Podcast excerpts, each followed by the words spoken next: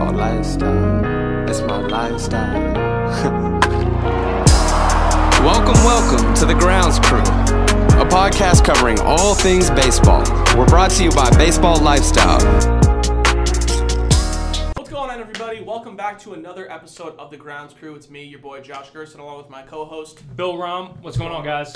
So we are very excited. Another great podcast today. First, a big shout out to our boy Dennis Dietz, the producer behind the scenes. It is his two-year anniversary working at Baseball Lifestyle. Dennis, we love you. We appreciate you. Everything you do here. We'll- we'll Fear the beard, baby. Fear the beard. So let's let's jump right into it, Bill. What do you got for us today? Uh, so the first thing I want to talk about was wins projections. Just came out on ESPN, and LA is at 104.2 projected wins. What are your thoughts? I, I think that's honestly about right. You know, they're they're a machine. You know, and, and obviously in one of our earlier episodes, I said the Mets are going to win the World Series, hopefully. Um, but the the Dodgers are a powerhouse. I, I like that projection. They got some, some great additions this year, especially Trevor Bauer. He's going to help some to get some W's, and and uh, I think it's going to be an. Interesting Do you think season. Bauer actually moves the needle?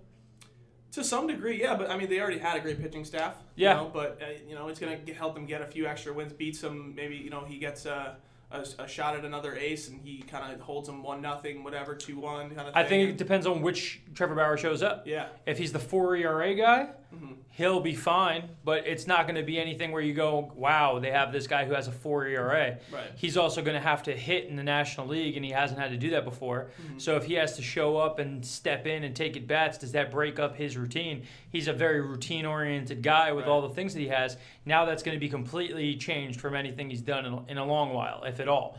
Um, so for me, I, I don't know. I, 104 is crazy to project the team to get to, especially when you're going to play the Padres. Mhm. You know, and if everybody's thinking that the Padres you're going to have a, a, a season like this, 104, that that seems too much to me.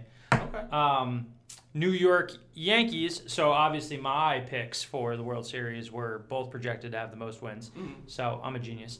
Uh, the Yankees came in 96.3 wins. I feel like that is about what I think for them. Okay.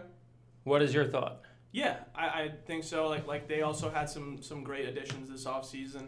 Um, and the the NL I mean the uh, AL East is going to have quite the setup. The, You know, the Blue Jays look good. The Rays always have a solid team. Um, but yeah, the, the Yankees they, they look like they have the, the right pieces this year. They've always been on the cusp right now of kind of having greatness getting to that championship. They've been in the playoffs a bunch, but I, I think this year's definitely a, a really good mixture for them. Their pitching staff looks the best it's been.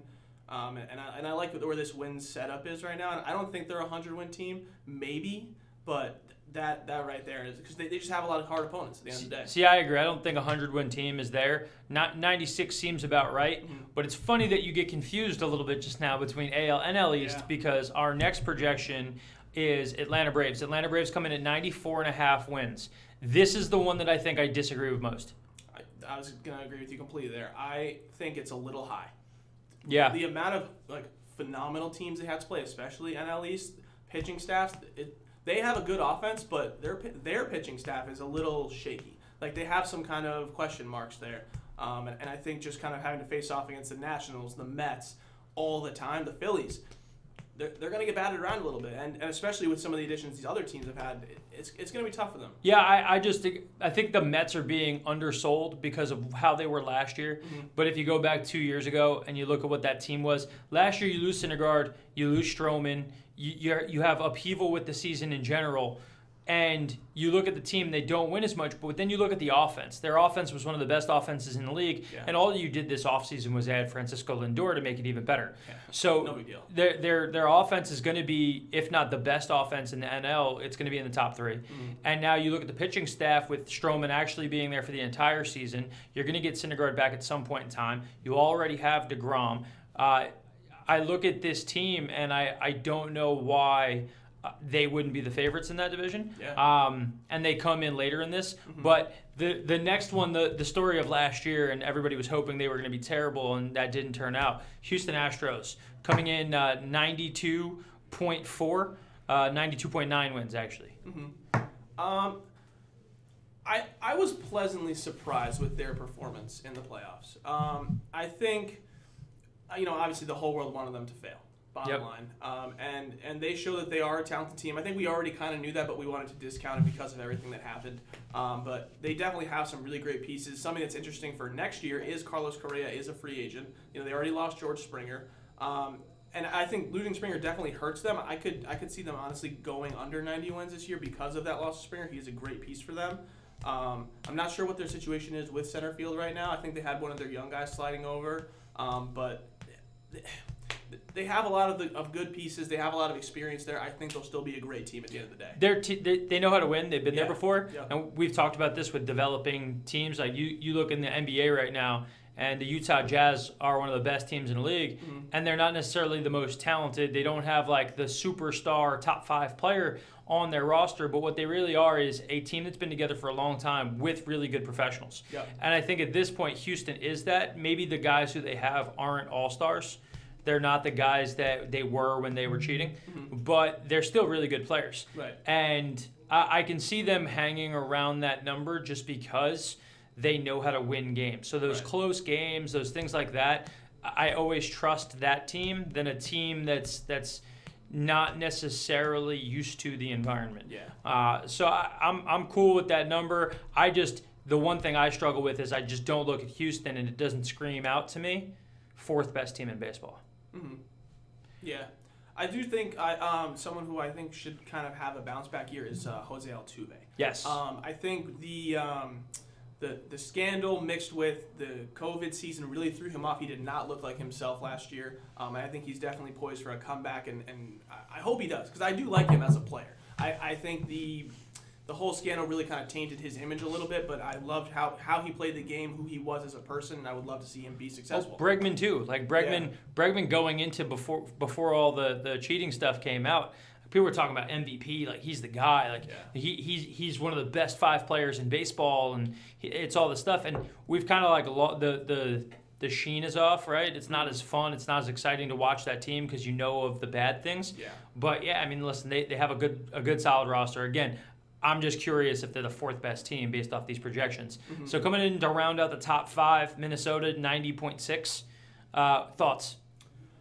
I think that's perfect for them. Honestly, I I was kind of disappointed in them last year with their performance in the playoffs, um, and that seems to kind of be the the thing with them is they get to the playoffs, have a great team, and they can't really get to that next step. They're the discount New York Yankees. Yeah, pretty much, and they they showed it when they played the Yankees. They got bodied, um, and they're a great team. They're, they're always going to play pretty good baseball. Um, it's just really a question of if they have the the ability to get to the next step. Yeah, and and I would agree. I think that uh, the the AL looks like it's clustered at the top.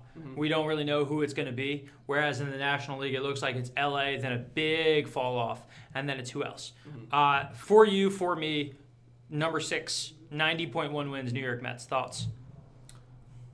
I, I love that. What, what, what the Braves have ninety four point five. Yeah, So they're right around each other. Yeah. I, I think it's going to be a, a really good battle. Um, like I said, I think the Mets pitch Mets pitching staff with also like you were talking about, we got Syndergaard still coming back in June. We got Stroman, De- Degrom, um, and now we had the additions of Walker, Carrasco. Um, that kid Peterson looks pretty good. Yep. We got some depth there. We can really get do some damage. Um, you know, obviously we added Lindor, huge piece. Um, Mets are good. I think 90's a little low. I'm going to be honest with you. I think 90's low. I, I, I think the Carrasco signing isn't being given enough boost. Definitely. uh, for, for for how good he's been over the last five years, even that's a number two, three guy in, Yeah. in your in your rotation. When you look at the fact that the Mets have the best pitcher in baseball, and they have for a while, and then you follow that up with your number two guy is uh, Stroman or Carrasco, right? You you say your your number four person is going to be Peterson or Taijuan Walker, and then eventually at some point in time you're going to get back Noah Syndergaard, who obviously wasn't himself over the last X amount of time because that a, a, a injury for Tommy John is usually not one single event. Right. You usually see some warning signs, and he had had the lat injury before that. There were there were things showing that the the, the machine was going to break down at some point. Right. Uh, so he's going to come back healthy, and, and he looks good when you're watching his videos of him throwing shirtless. Yes, he he, does. he he's he's trying to show off that he's in good shape and he's Mhm. ready to roll. Uh, I think 90's too low. Uh, I would tell you that you could flip flop Atlanta and the Mets for me.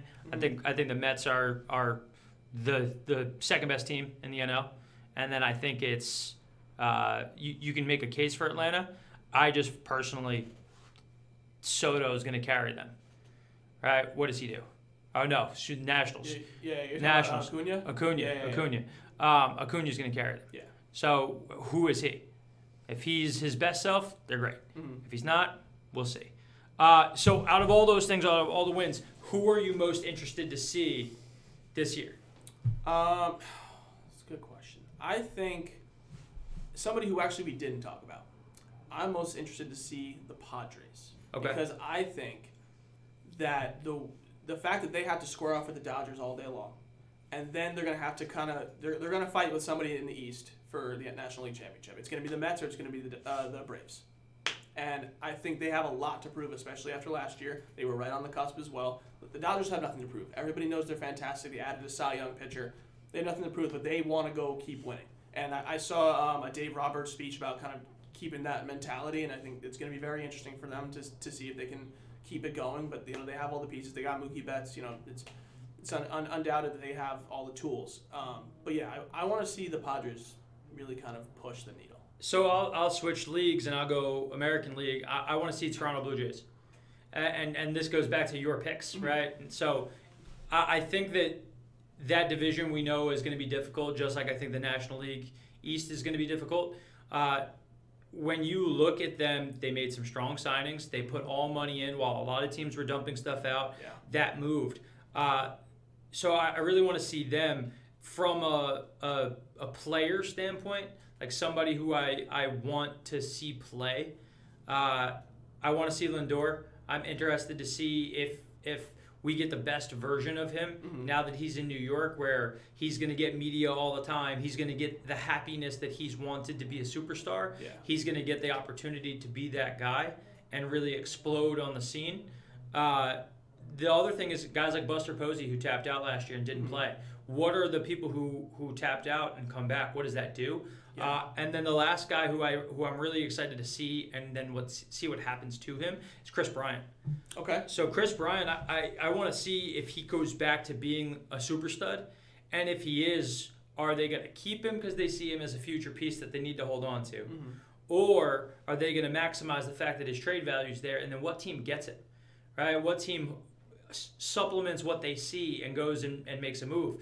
I don't know if the if the Padres or a team like the Dodgers has a enough ability to go grab him anymore if he has a stud season. Mhm. So who's that second level team that if you add a, a peak Kris Bryant, you can change and distort the entire league in one move. He goes to a team, let's use Atlanta, right? Atlanta makes a move for him. Atlanta's all of a sudden prime position to to jump into that conversation. Yeah. You know, same thing. You look at a at a team like Houston. They make a move for it. They do some.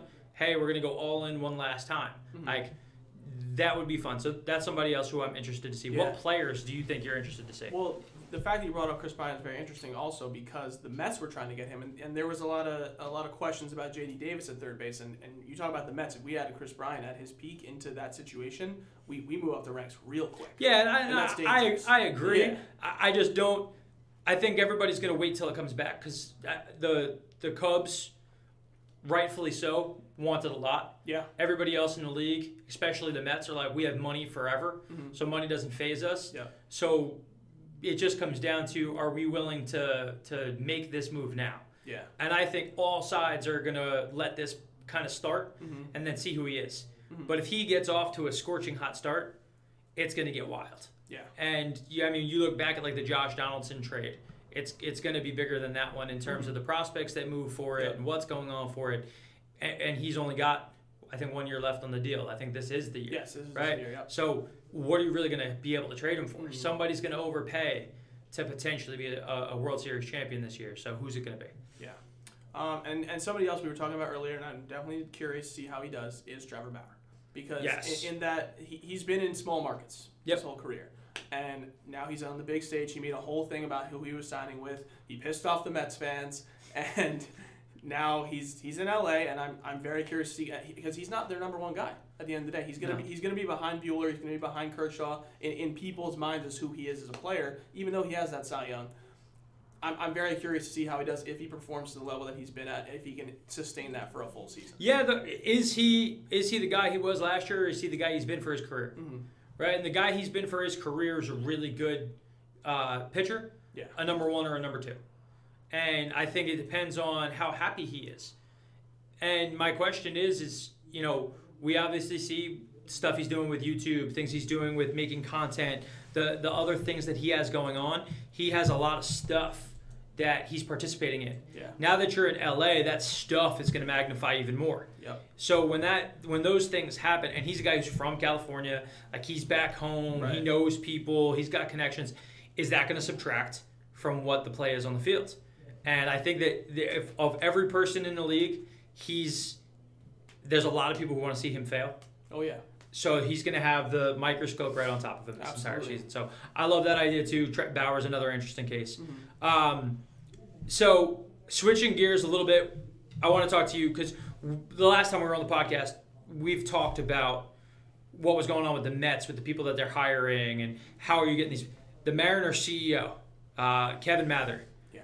uh, gets on a, a hot mic. Somebody's you know getting him saying uh, derogatory things about people who aren't speaking English on his team, as well as the fact that he is very purposefully manipulating service time. Uh, which to you is the thing that you think is more egregious? Obviously, talking negatively about who somebody is is always bad Yes. right?